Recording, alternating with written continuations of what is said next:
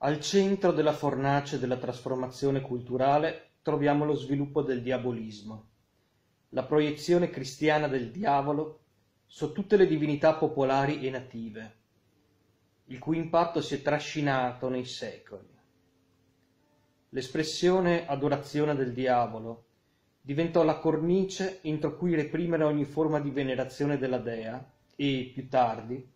le religioni indigene degli altri continenti